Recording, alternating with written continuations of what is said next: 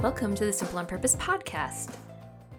So, friends, around here, I like to talk about all the ways that we can turn off the autopilot living, just living reactively by default. For me, it looked like a lot of complacency, and step into doing things on purpose with intention, getting clear and focused on where we want to go, and taking steps to get there.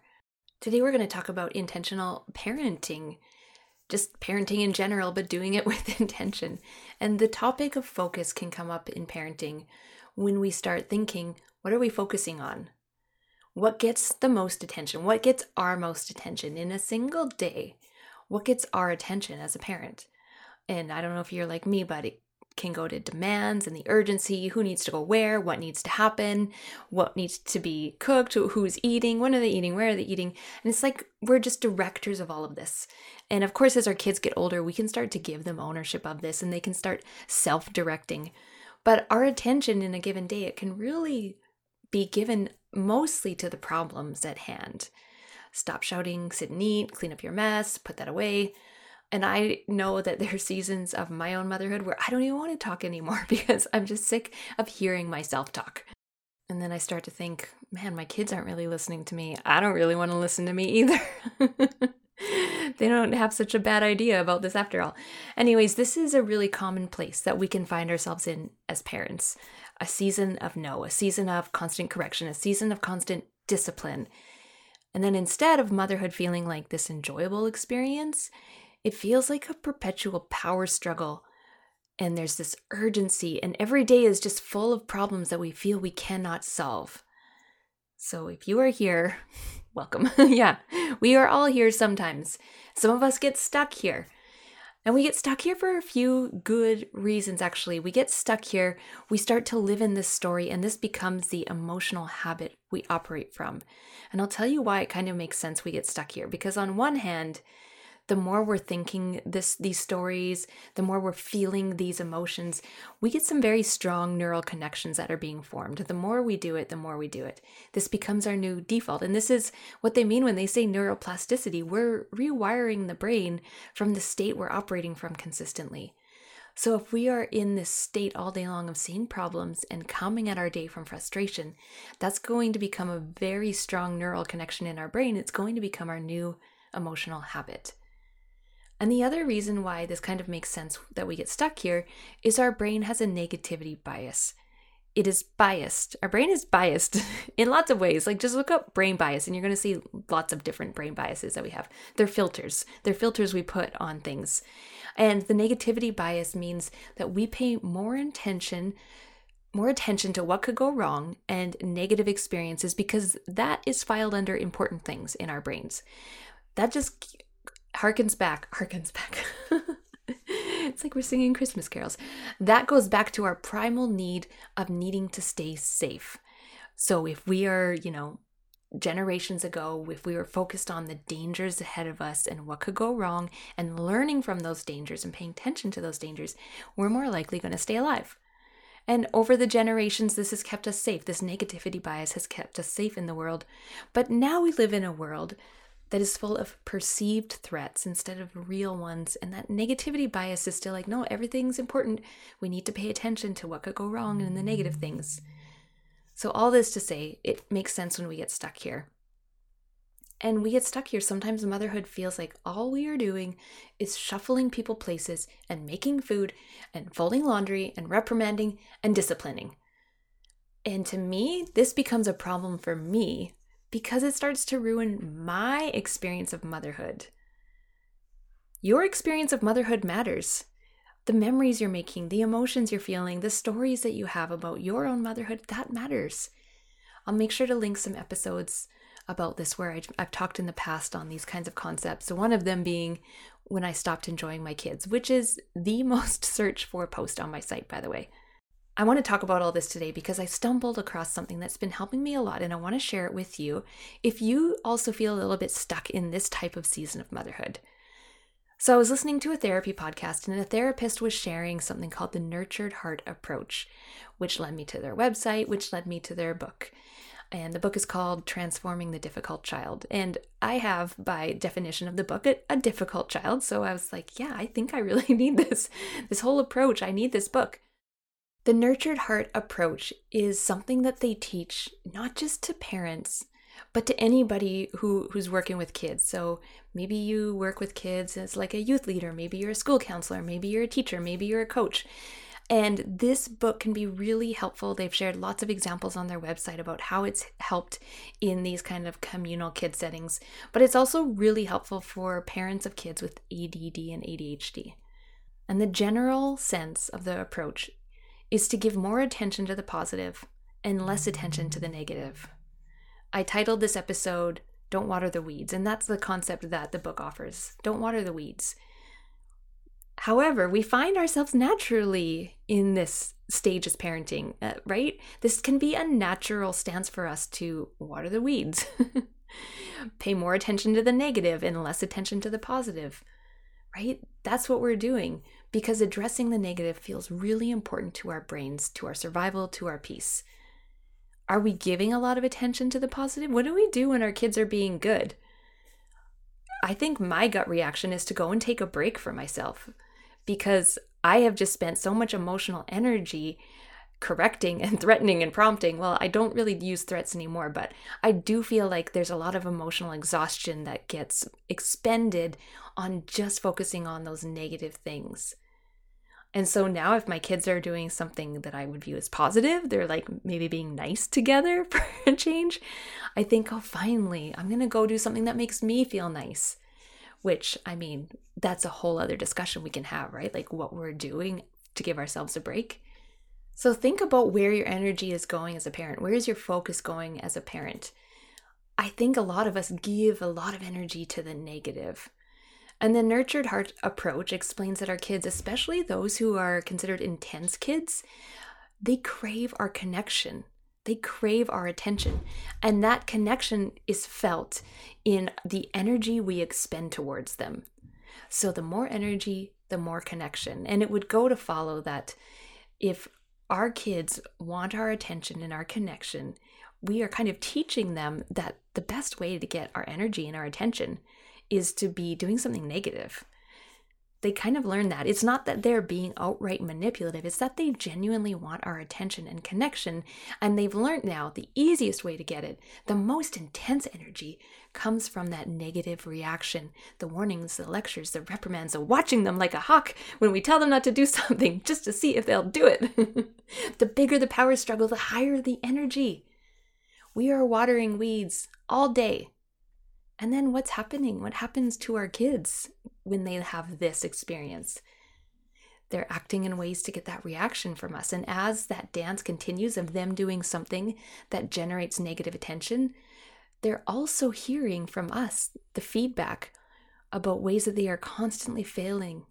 They're doing it wrong. They're thinking about it wrong. They're not thinking about it at all. They're exhausting us. They're upsetting us. And they're developing a negative self reference. They're not viewing themselves as good when all they hear is how wrong they are. And generally, this is the label that we have given our kids inadvertently.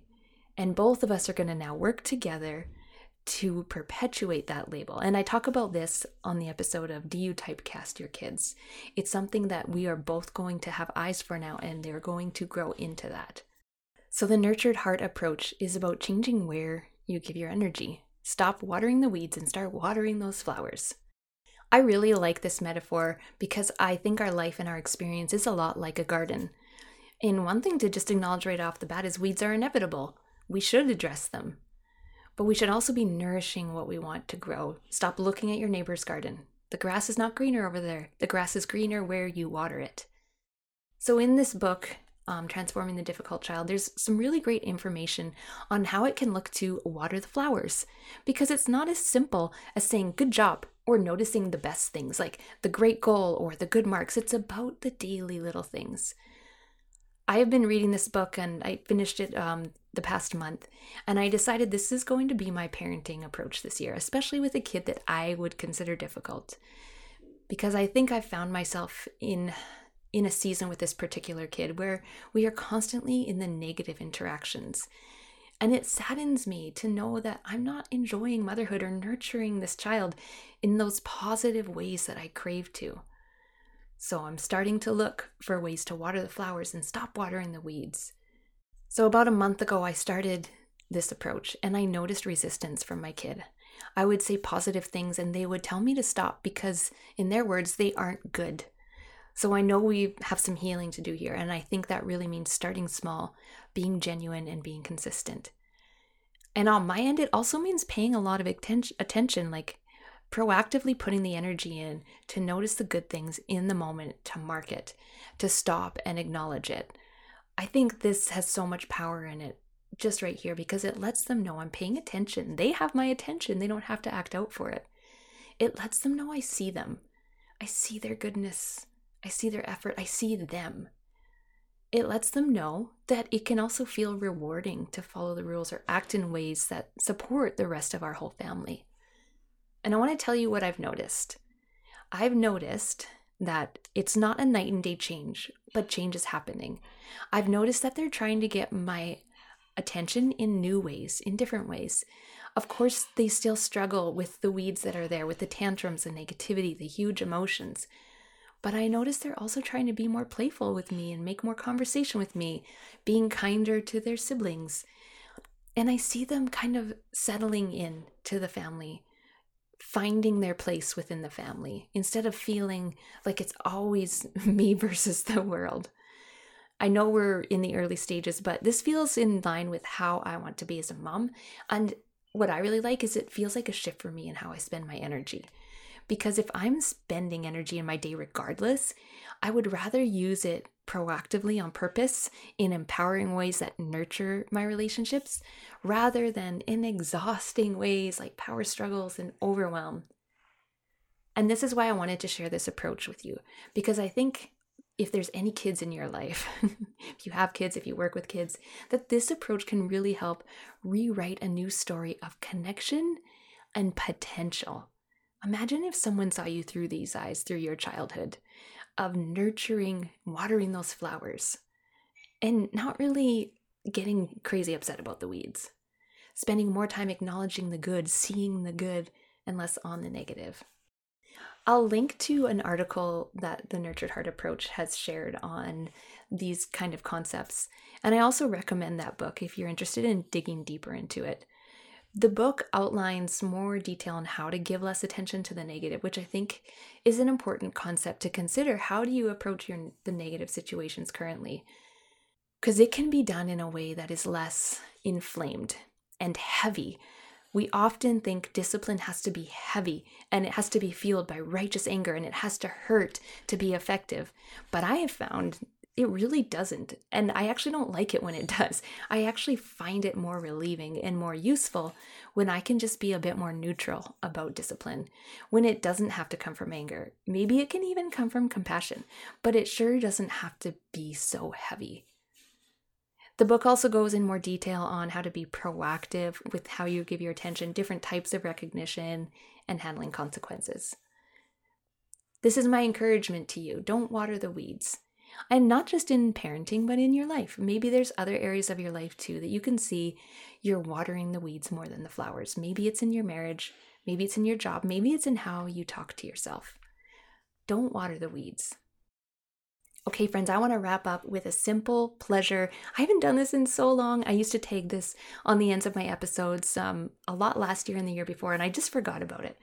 But I'm going to tell you one simple pleasure that we have in the nightly cuddles we have with our kids. I, we call them cuddles. our 11 year old recently asked us, can we stop calling them cuddles and instead can we call them night meets? Because we meet together at nighttime. I think that's really adorable. We hang out with each kid at night about, I don't know, like 10 or 15 minutes a kid. And we play Uno or we read or we do a Wordle or a Hurdle. I'll link some of those sites that we use. But I want to tell you about one website that we have really enjoyed together, and that's a Spot the Difference website. And there's Spot the Difference games that you can play together, and there's different types and there's different levels. And it's just nice, easy way to end the night. It's something fun the kids just love the novelty of us passing around the iPad. We have one iPad for our whole family. So we're passing it around from room to room and we're playing these different games. And sometimes people are peeking over and giving their input on where the difference is. It's just an easy way to have fun. And that nightly cuddle, that night meet, it's something that I really highly value as a parent, and it's something that I also try to never take away from them as a punishment because I want that consistency for us. I want that nightly ritual to say, even if it wasn't a great day and things were not great, I still show up for this. That's important to me. So simple pleasure, uh, fun simple game to play. They also make it in book form. I've we've had spot the difference books before. I'll link a couple of those that we've used in the past in the show notes. Go check out the show notes. I try to put as many relevant links as I can in there so that you can kind of take this episode and explore it in many different ways and dive a little bit deeper. If you can't find the show notes in your podcast player, head on over to simpleonpurpose.ca, click listen. All of the episodes are there. There's always also a full transcript at the bottom of each post if you want to check that out as well. All right, friends, have a great week.